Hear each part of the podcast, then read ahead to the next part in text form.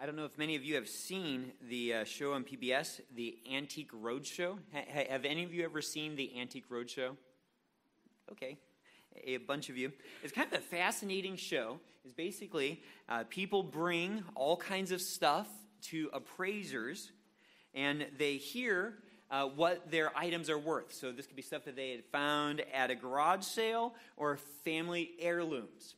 And so you got lines of people bringing their stuff to find out how much it's worth.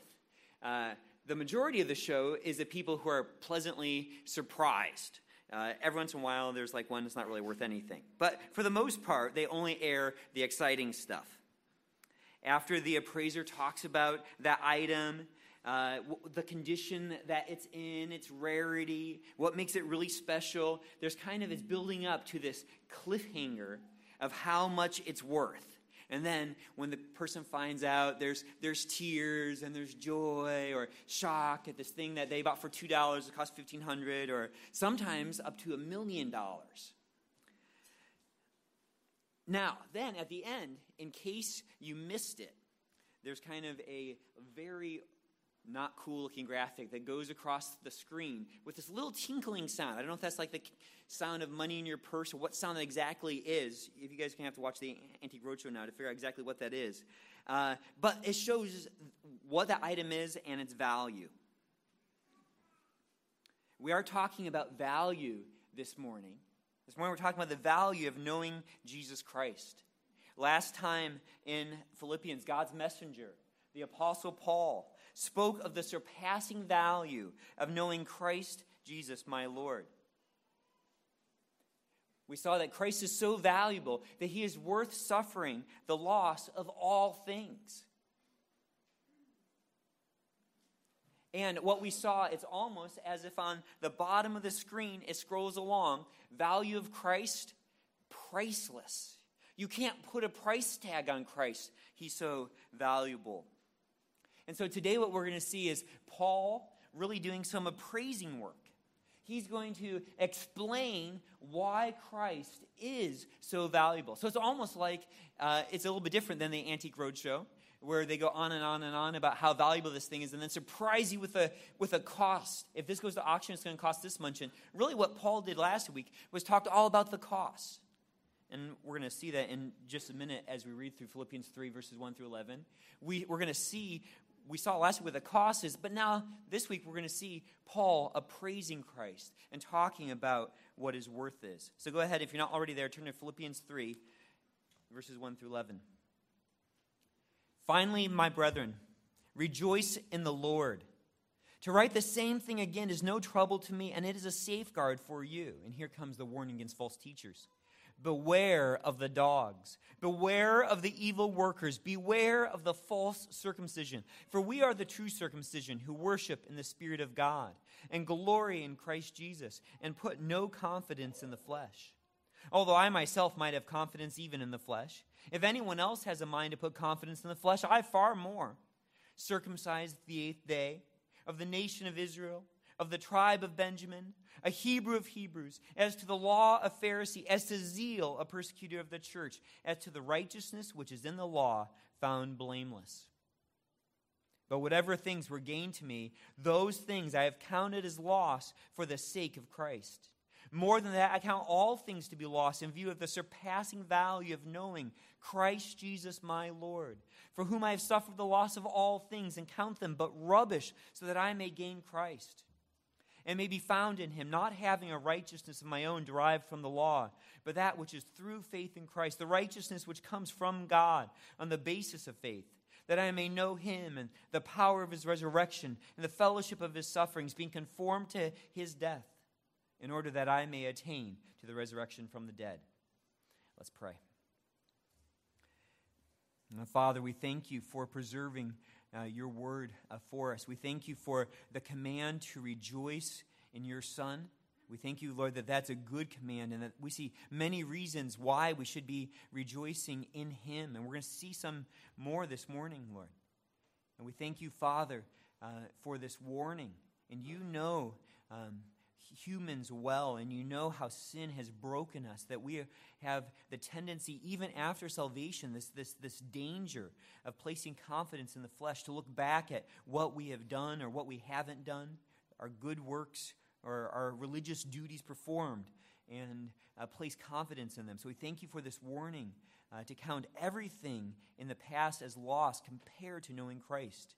I pray, Father, that you would safeguard us this morning from the danger of placing confidence in those things. That, in, that we would be wary of, of really of, of doing anything that would compromise Christ to us, Lord, but that we would uh, gladly count all as lost so that we might gain Christ. I thank you, Father, for verses 9 through 11 here that we're going to uh, uh, see how valuable Christ is. In Jesus' name, amen. In uh, Philippians 3, verses 9 through 11 this morning, we're going to see three reasons why gaining Christ is worth losing all. Philippians 3, verses 9 through 11, we're going to see three reasons why gaining Christ is worth losing all. And we do see in verses 7 and 8, as we read through those, some of that uh, language that Paul uses. Paul uses this language of counting all things as lost, as loss whatever was gained counting as loss for the sake of Christ. Christ was valuable. He talks about the surpassing value of knowing Christ. He's not going to place his confidence in anything. But he even goes beyond what you could place your confidence in. And he even goes further to the loss of all things. Anything that would keep me from Christ, I'm going to get rid of. Now, when Paul gives these reasons in verses 9 through 11, why gaining Christ is worth all is, is worth losing all. It's not an exhaustive list. Really, we could spend hours talking about how precious Christ is and how worthy Christ is and how valuable Christ is.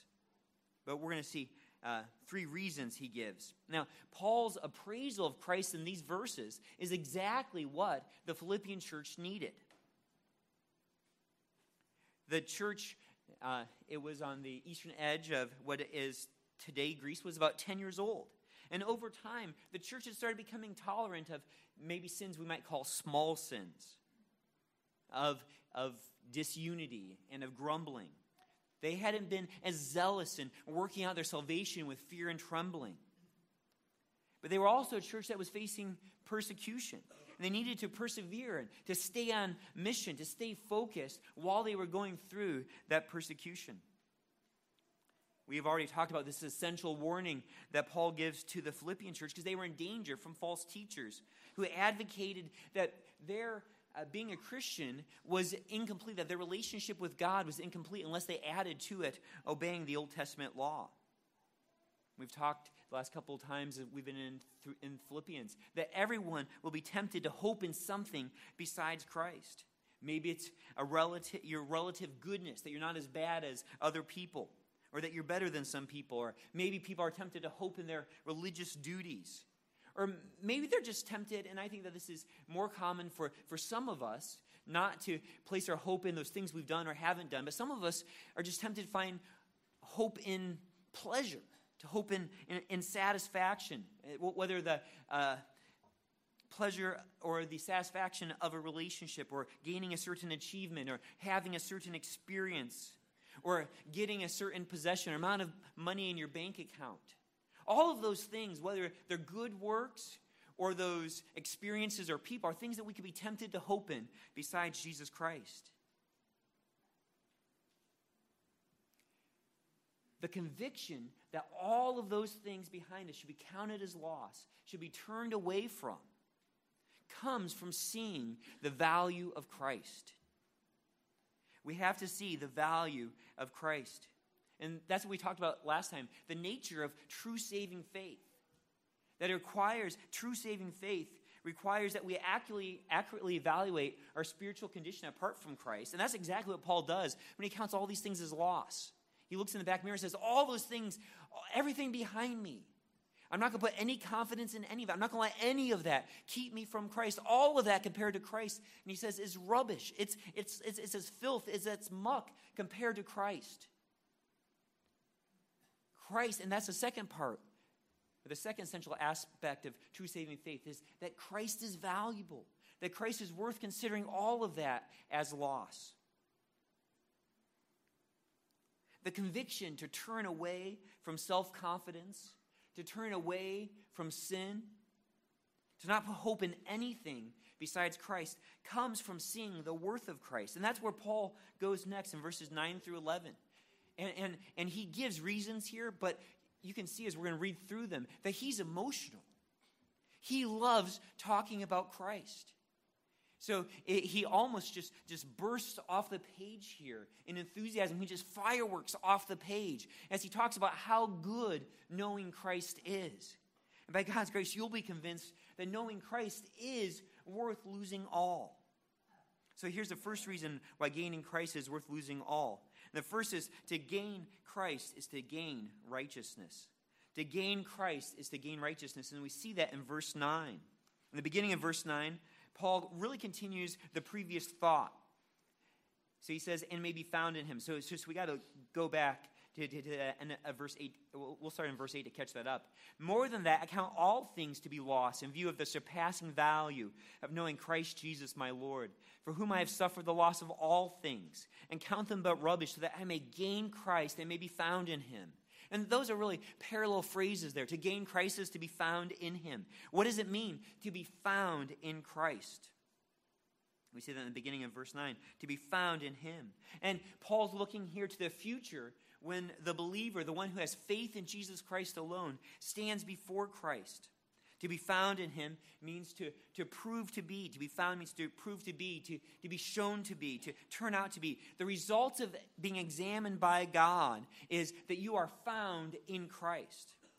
We, we might use that language a little bit when a jury finds someone not guilty. They didn't just find them, right? They, they, they, they, they, they, they come to the decision they prove to be not guilty. Or when someone's name is found on an invite list, that they are part of that exclusive party.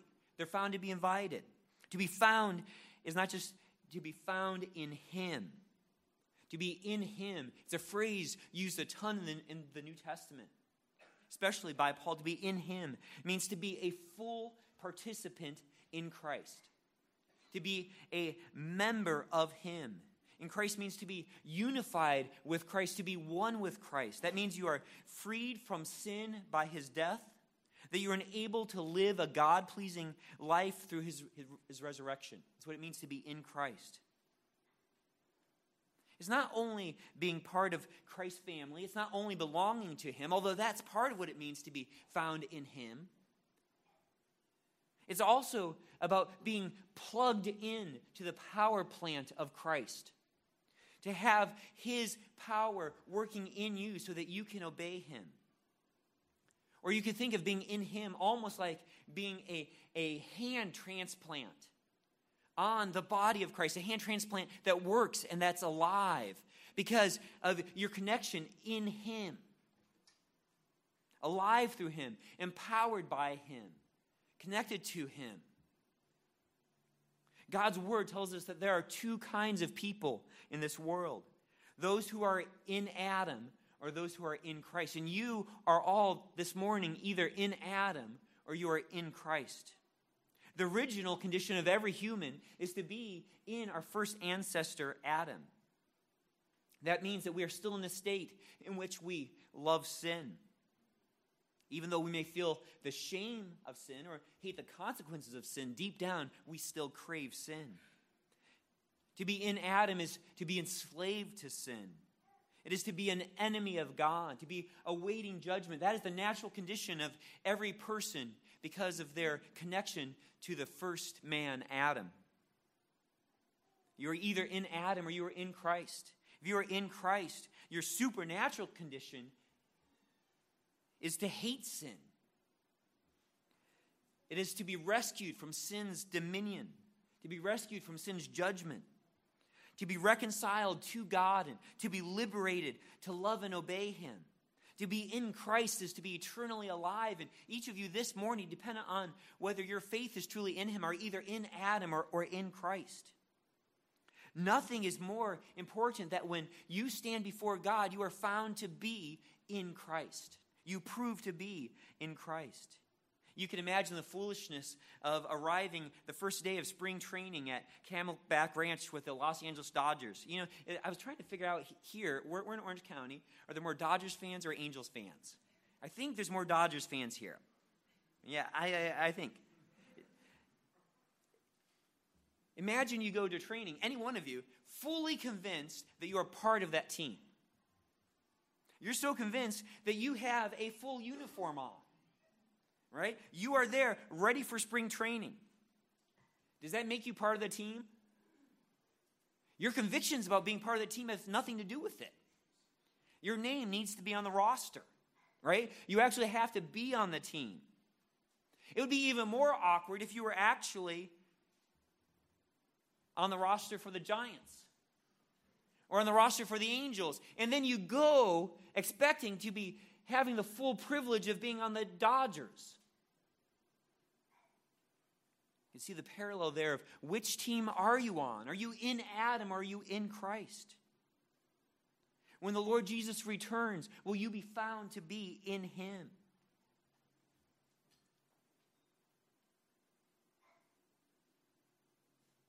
Bible gives lots of marks of what that saving faith is. We've talked a little bit about them. You love him. The purpose of your life is to please him. You're no longer a slave to sin. You have the fruit of the Spirit in your life. You love people and desire for them to know Him. You want to be in His Word.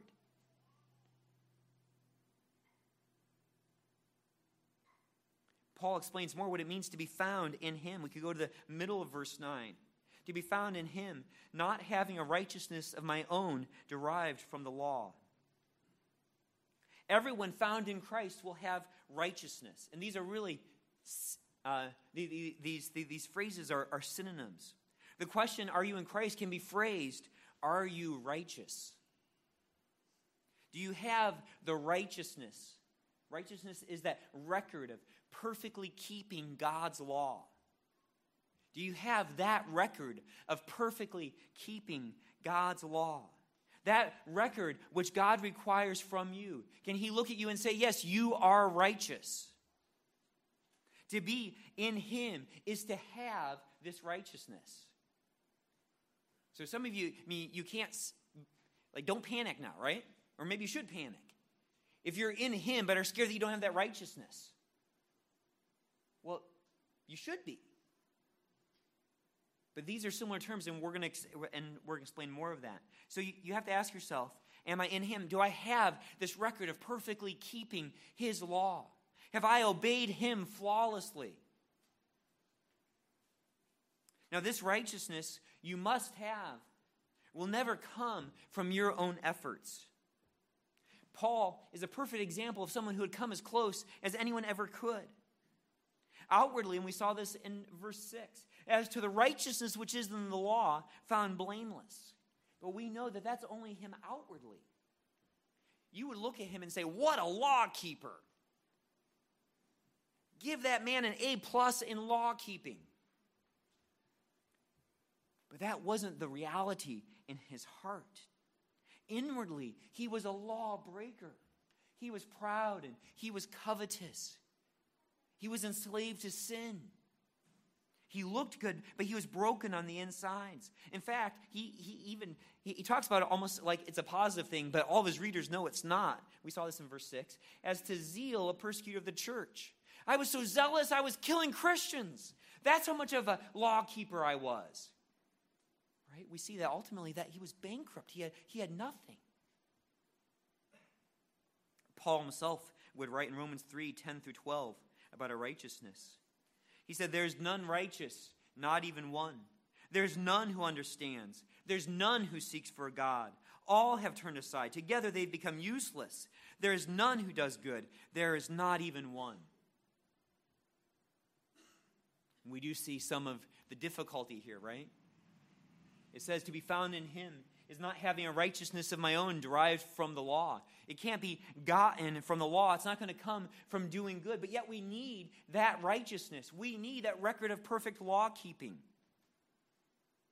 Romans 3:20 Paul talks about that by the works of the law, no flesh will be justified in his sight. You will not be declared righteous by doing. It's not by works that you can do to be declared righteous. Instead, he says, For through the law comes the knowledge of sin. Laws don't fix what is broken, laws curb what's broken. Right? It's why we need so many laws in this world. To curb what's broken, you can't fix what's broken through the law. If we're going to have the righteousness that God requires, this perfect record of perfectly keeping His law, it will have to be an acquired righteousness. It'll have to be an alien outside of you righteousness. It'll have to be an undeserved righteousness. It will have to be a righteousness that's not your righteousness. That's what it means to be found in Him, not having a righteousness of my own derived from the law. But then further in verse 9, but that which is through faith in Christ and that's good news, right? That which is through faith in Christ. Now, there's a debate between scholars. It seems like a, a, a friendly debate. Whether this is faith in Christ or the faithfulness of Christ. And it's actually very tough to answer that. Uh, we know that biblically both are true. Someone has only received Christ's righteousness through believing in him, and someone only receives Christ's righteousness because of his faithfulness, because he perfectly obeyed God's law. And it's difficult because in the Greek, it's the same word for faith in something and faithfulness to someone. And the, and the prepositional phrase that kind of follows, it's a genitive there, uh, doesn't make this super clear. It could be the faithfulness of Christ, referring to his obedience. And scripture talks about Jesus' perfect law keeping, his record of perfect obedience of Paul's 24 uses of faith with other persons besides Christ. So when he says faith of someone, the 24 uses of faith with someone else references to the faith of an, of an individual, not in an individual. So it's the faith of Abraham, right? It's, it's, it's talking about the faithfulness of that person. Others, though, argue that Paul's talking about faith in Christ here. One commentator says that Paul nowhere else speaks unambiguously of Jesus as faithful or believing. He certainly speaks of individuals as believing in Christ. And that's true, although you could look at Romans 3 3 that talks about the faithfulness of God. Right? That God is faithful. And what does that look for a human? To, for a human to be faithful is to obey God. So I, I do lean towards when it says faith in Christ, I, I, I would lean towards that being the faithfulness of Christ. But I could go either way. And we're going to see that it doesn't change our understanding of, of the text. Because Christ was totally faithful to God. He obeyed God 100%. And we're going to see in the end of verse 9 the righteousness which comes from God on the basis of faith.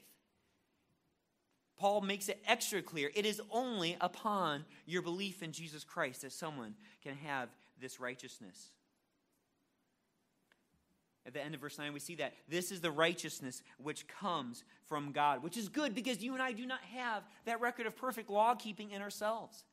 That that righteousness is going to come, is going to have to come externally. You've already broken the law. If you were able to do 100% law keeping from here on forward, you would still have broken it. You are not going to get that righteousness in your own.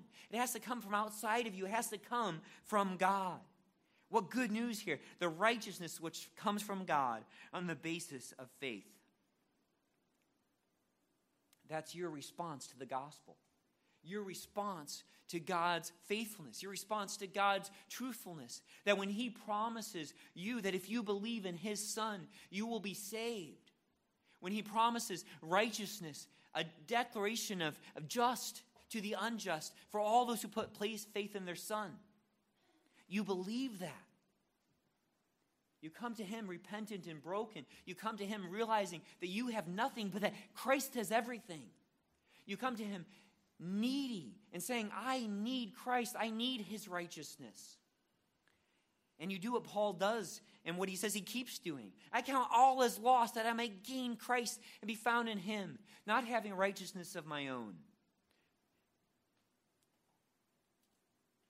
When you believe in Christ, you're so confident that God will give you Christ's righteousness that you refuse to ever try to earn your own. Christ is your man. He's the one you put your confidence in.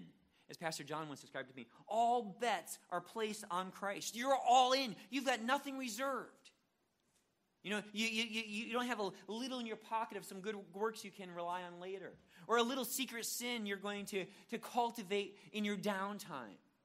You are all in, you are emptied out for Christ. You're not going to stock away a little savings in an account of your own righteousness. You're not going to keep a little sin that you're going to feed after midnight and see if it grows. That's for those of you who still remember Gremlins. That was a long time ago. When you put your faith in Christ, you've seen you need righteousness. And you will have Christ at all costs because you are terrified at the thought of coming before God in your own righteousness. So you flee to Him, you believe in Him, you put your faith in Him. He is your only hope. Does that describe you? Have you seen that you need righteousness from God? To know Christ to be found in him is to gain the righteousness from God that God requires.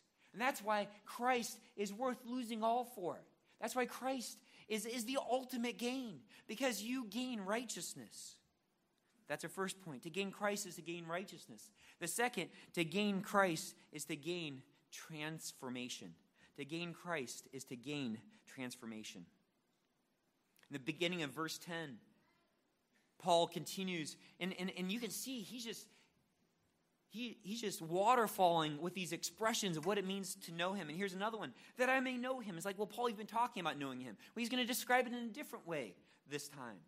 That I may know him and the power of his resurrection and the fellowship of his sufferings.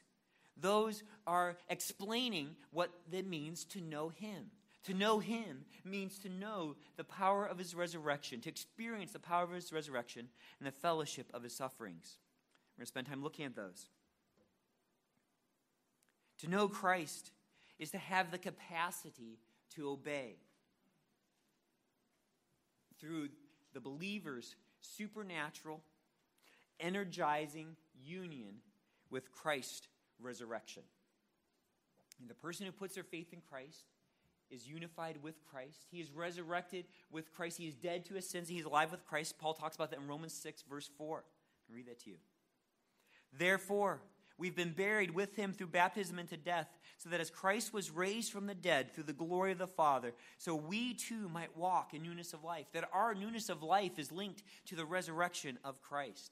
That, that as he is forever alive in heaven, those who have their faith in him are, are, are I don't know. There's no good analogy for this. I mean, I've got my, my, my, my electrical cord plugged into him, and that's okay, right? But, but it's because he's alive, I'm alive. And because he obeys God, I can obey God. He enables us to obey his commands and to walk in newness of life and to live for the glory of Christ.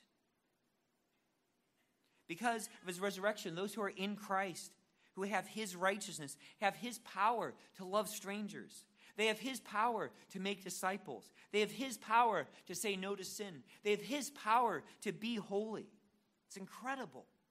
That's what it means to know him. This is what excites Paul about knowing him. He did not have the power of his resurrection before. All of his conformity to God's law was external, but now it's internal. Now it's real. Now he can be pleasing to God. This is good news. This is why Paul counts all else as loss, because the only way you get obedience, you get true holiness, is through, is through un- union with Christ and his resurrection. Now, it gets heavy here, though, right? I mean, that sounds great. That I may know him and the power of his re- resurrection and the fellowship of his sufferings. Whoa. Like I was okay knowing the power of his resurrection. That sounds good, right? But the fellowship of it, the partnering with his sufferings, and the original manuscripts, the best manuscripts, emphasize that these really are one phrase here, that these are inseparable. The second follows the first. The fellowship of the sufferings follows the, his power that comes from his resurrection, but that they are inseparable. Now, when Paul talks about suffering here, he's not talking about the vertical suffering that Christ experienced when God poured out his wrath on his son in the place of sinners. He's not talking about the suffering that Jesus experienced from God's wrath. He's talking instead about the horizontal suffering that Christ experienced from a hostile, self righteous world. What caused Christ to suffer while on earth?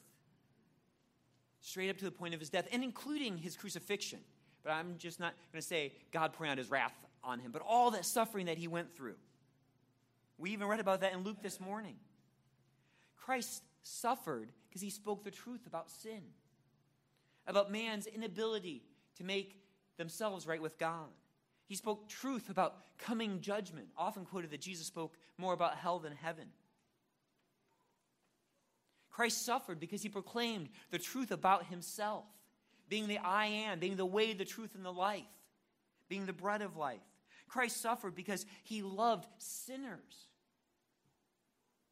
those who were known as sinners, and welcomed them to himself. Christ suffered as he mourned over the effects of sin and coming judgment. Christ suffered because he cared for his sheep. Christ suffered because he embraced the mission of his Father, because he did his Father's work, because the Father's work was his bread. Because he put pleasing the Father above pleasing man. This is what put Christ on a collision course with this world. This is why he suffered. And those who have been changed through Christ's resurrection power will be partners in this suffering. These are inseparable. And Paul says this is, this is gain to know Christ. The power of his resurrection and the fellowship of his sufferings. He, he doesn't leave off the fellowship of his sufferings. This is what it means to really know him, to partner with him, experiencing the same kind of sufferings that he sufferings he suffered. Christ living in you will lead you to being treated like Christ was treated. Jesus promised in John 15 20. Remember the word that I said to you A slave is not greater than his master. If they persecuted me, they will also persecute you. Why? Because you've got my life in you. You are like me. If they hated me, they're going to hate you. That's after Jesus talks about abiding in him. But he being the vine and we the branches, the offshoots from him. We can't be like him and not be persecuted. 2 Timothy 3:12 says, "All who desire to live godly in Christ Jesus will be persecuted. If you don't desire to live godly, you may escape being persecuted."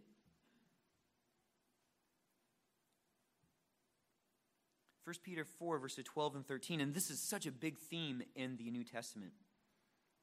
Beloved, do not be surprised at the fiery ordeal among you, which comes upon you for your testing, as though some strange thing were happening to you. But to the degree that you share the sufferings of Christ, keep on rejoicing, so that also at the revelation of his glory you may rejoice with exultation. Again, interesting seeing Peter having the same, very similar phrase, sharing the sufferings of Christ.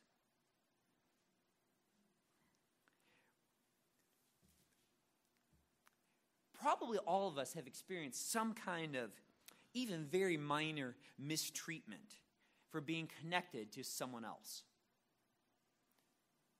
Maybe that's because of your ethnicity, your nationality. I remember uh, going to South Africa once. I mean, it wasn't really even mistreatment. Just people had all kinds of assumptions about me because I was American, about what my politics were, about how I wanted my cola, all kinds of things. If you guys have traveled overseas, you see that, that, that, that there's this expectations about you because of who you are. Some people who are, who are bold, maybe, you know, not to go into some parts of town wearing a certain jersey, maybe of a different city. If you're wearing that jersey, you know you are risking mistreatment because of your aligning with that other team. You can imagine, and you, you, you've heard of Tom Brady, I imagine many of you have, the quarterback for the New England Patriots. I couldn't imagine his kids being in playgrounds at some schools and not being treated well. right? Because such such animosity towards Tom Brady, and people apparently love to hate him. Now you can imagine on that playground, Tom Brady's son is athletic, is as athletic as his dad is. And just amazing at whatever, when, when he plays football on the school playground, which the kids don't like him anyways. And then he goes out and does this amazing things. What's going to happen to Tom Brady's son? He's going to get even more mocked. The kids want him on his team, but they're still going to mock him, right? I just, bring up these, these, these some examples is that we know and have experienced, maybe it's because our parents did something to someone else's parents. There's some kind of rivalry. You go to that church versus this church. We've all experienced some kind of, of mistreatment or misjudgment because of us being aligned with someone else. Living in the power of Christ, being in Him, will mean participating in His sufferings. If you are going to be like Him, you will be treated like Him. That's what it means to know Him. Those, those things are inseparable. And Paul goes even further. We see at the end of verse 10 being conformed to his death.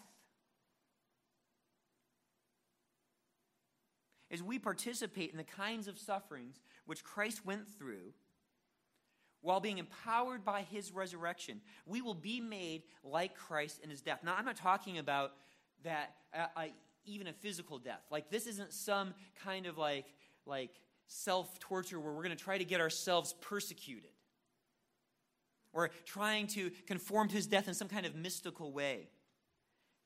There's a province in the Philippines where each year on Easter, and this seems to hit the news every year, devout Catholics try to earn God's favor by whipping themselves, by crucifying themselves. They only leave themselves hang up there for a matter of minutes, but they actually have nails in their hands and in their feet.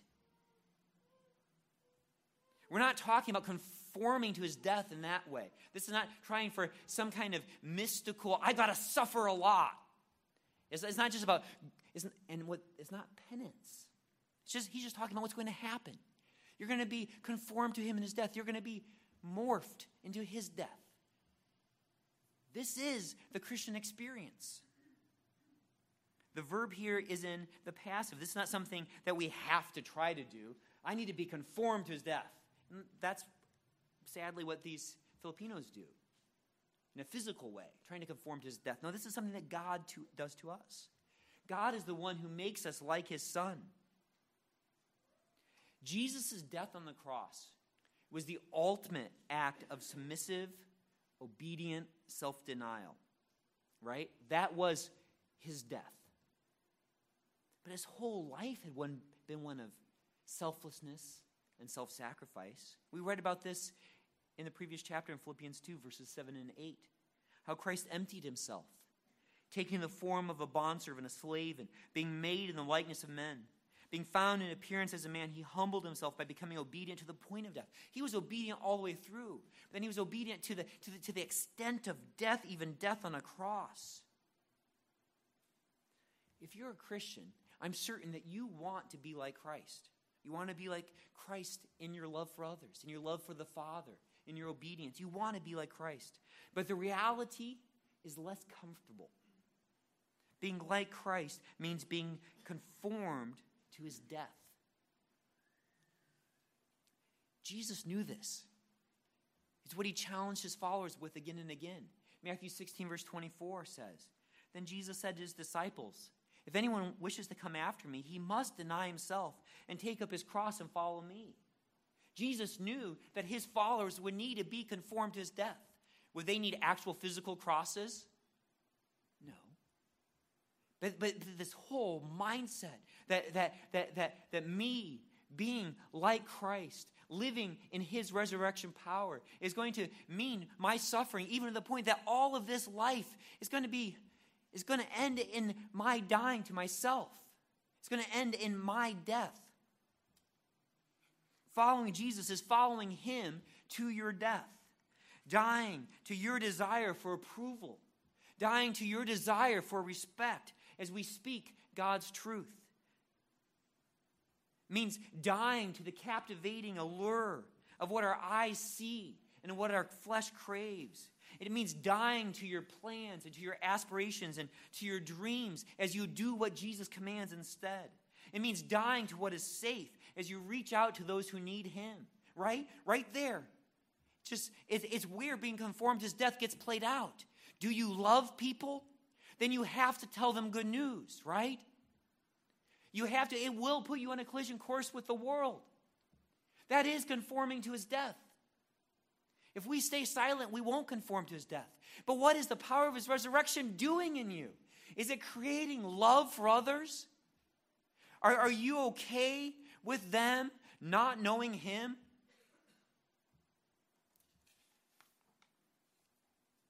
God's plan for you in this life is to be like Christ in his death, to be rejected and ignored. That's God's plan for us. Not all the time, but that includes that. It's to be busy. If you're going to do Christian, if you're going to serve your brothers and sisters in Christ, if you're going to reach out to lost world, you're going to be busy. You're going to be burdened. Your heart is going to break. I mean, if your heart's not breaking, I have to be careful of these categorical statements. If your heart's not breaking, do you have Christ's resurrection power living in you? His heart was broken.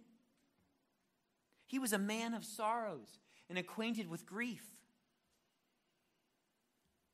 You will be a stranger to this world's promises of pleasure, of ease, of recognition. Paul doesn't end there. Being conformed to his death in order that I may attain to the resurrection from the dead. To gain Christ is to gain righteousness. To gain Christ is to gain transformation, to have his resurrection power working in you so that you suffer alongside with him, that you die along with him, not in that way of that substitutionary death, not like trying to put yourself up on the cross, but just experiencing the same rejection from the world. The same, saying no to self. It's also and third, to gain Christ is to gain glorification. To gain Christ is to gain glorification. We see in verse 11, in order that I may attain to the resurrection from the dead. Now, Paul differentiates from the resurrection in verse 10.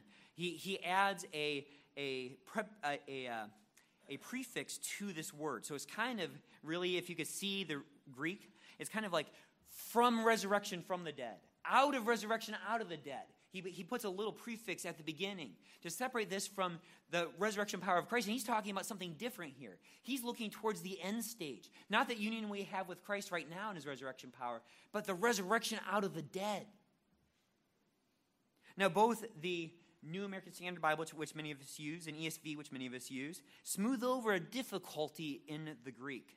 The NASB says, in order that I may attain to the resurrection from the dead. And the ESV says that by any means, means possible I may attain to the resurrection from the dead. But more literally, it's if somehow. If somehow I might attain to the resurrection from the dead. Now you can see why our versions kind of gloss it over because it's a little awkward, right? Like, wait, did Paul not know that he was going to attain the resurrection out of the dead? I thought Paul knew he was saved. Was, was, was he somehow doubting? Well, we know Paul knew he had Christ's resurrection, right? He'd counted all his loss so that he might gain Christ. He knew that he had Christ's righteousness. He knew that he had his resurrection power. He was going through Christ's sufferings. Philippians 1:21, Paul talks about how for me to live is Christ and to die is gain. He knew that the, the moment that sword lopped off his head, he'd be with Christ. And it's better. So it wasn't like he was there doubting, like, oh, am I saved? Am I not saved?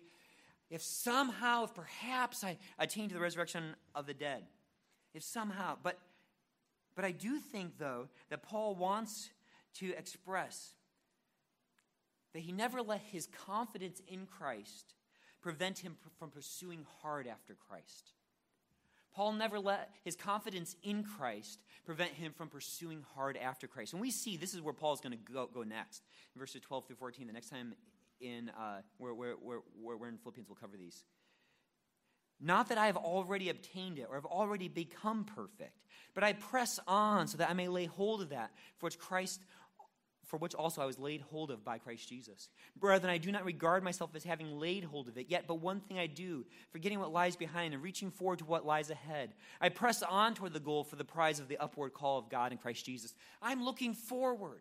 And so I do think that there is this the, the, slight element, not of doubt in Christ, but of self doubt, of cautiousness. Yeah, he, Paul speaks about this in 1 Corinthians 9 26 to 27. Therefore, I run in such a way as not without aim. I box in such a way as not beating the air, but I discipline my body and make it my slave, so that after I've preached to others, I myself will not be disqualified. He was eager and yearning for the finish line.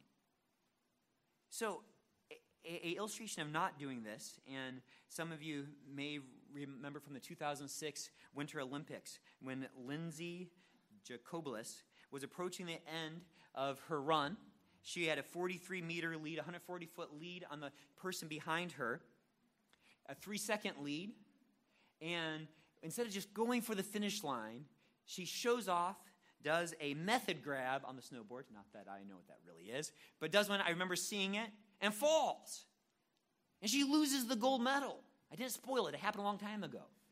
Loses the gold medal. Why? Because she got overconfident.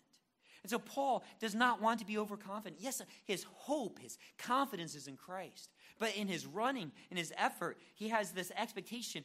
If, if perhaps I might attain to the resurrection of the dead, I'm reaching out for that. I'm running for that goal. I want to be resurrected out of the dead, to be glorified in my new body, forever with Christ, forever pleasing Christ. He wouldn't let himself take liberties while waiting for his new body. Those who gain Christ will be glorified. We will be resurrected to be as pleasing to God as Christ is pleasing to Him. To love others like Christ loves them. To have the attitude that Christ does. We will enjoy forever pleasure without lust and gluttony. Enjoy forever relationships without envy and slander Enjoy work without grumbling and complaining. Enjoy singing to Him without wondering, what are the people around me thinking? Enjoy worship without being distracted. That is what we're waiting for. That is the resurrection out of the dead we can't wait for.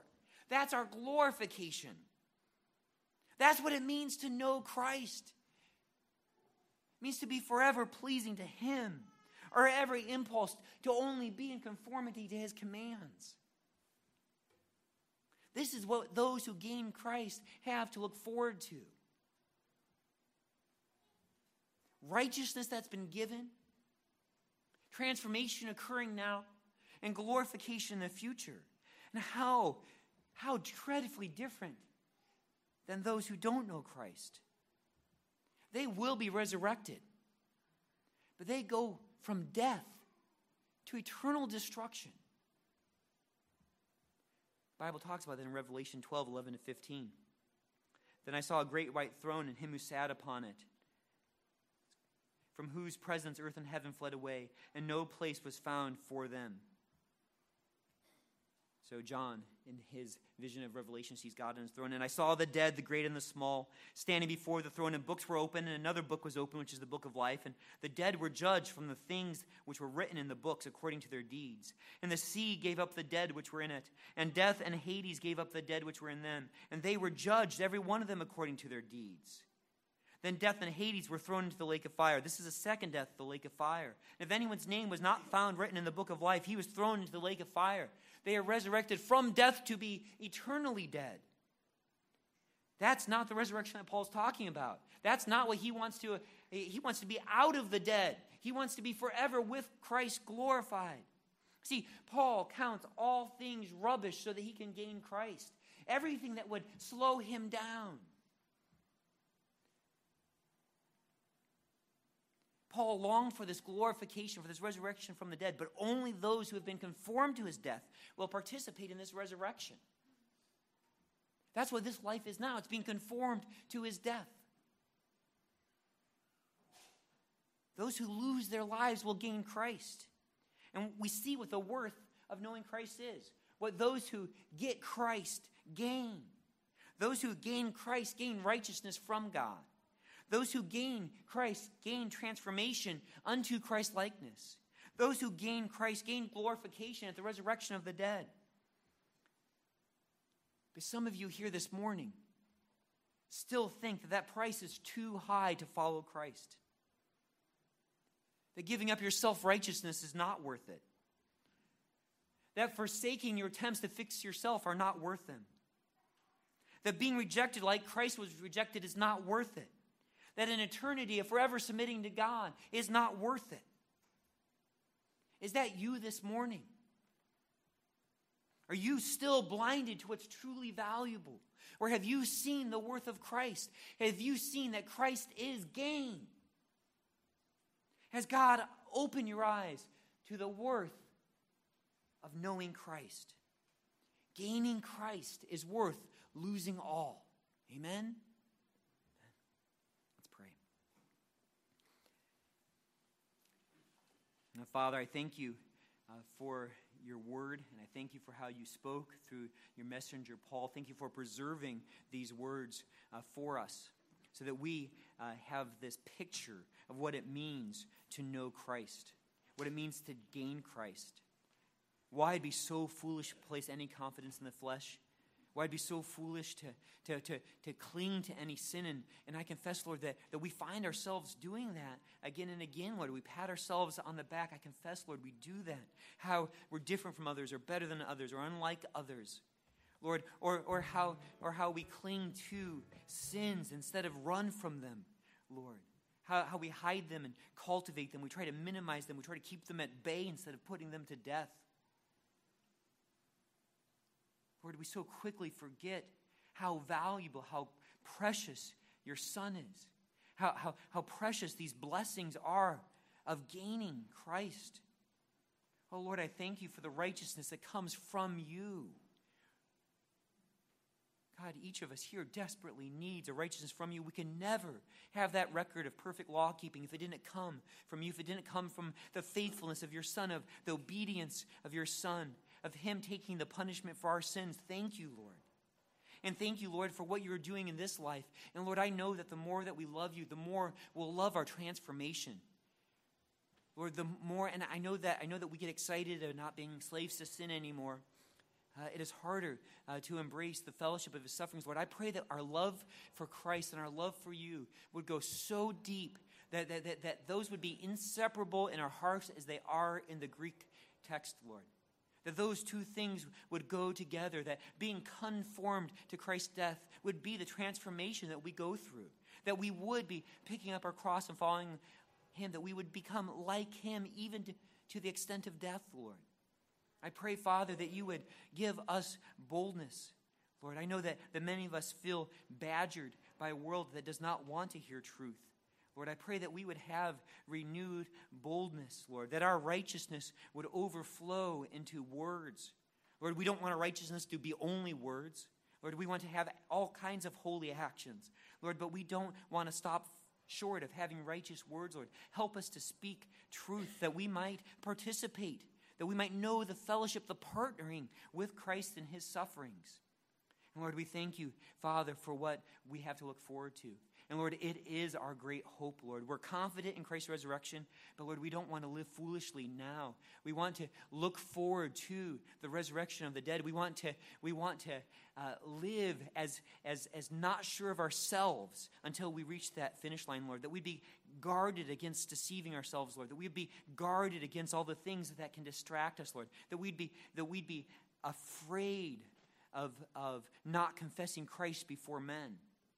Lord, help us to be faithful until the end that we might be glorified and glorify Christ forever as we are made like him. And as you see in us for eternity the image of your Son, Lord, we, we, we long for that. And so, Lord, help us to be faithful until the return of Christ. I do pray, Father, for those who, who haven't gained Christ yet. I pray that you would use these words, Lord, the words from your scripture, Lord, the, the inspired words in Philippians to, to, to show that Christ is worth losing all for, and that you would work in their hearts even this morning. In Jesus' name, amen.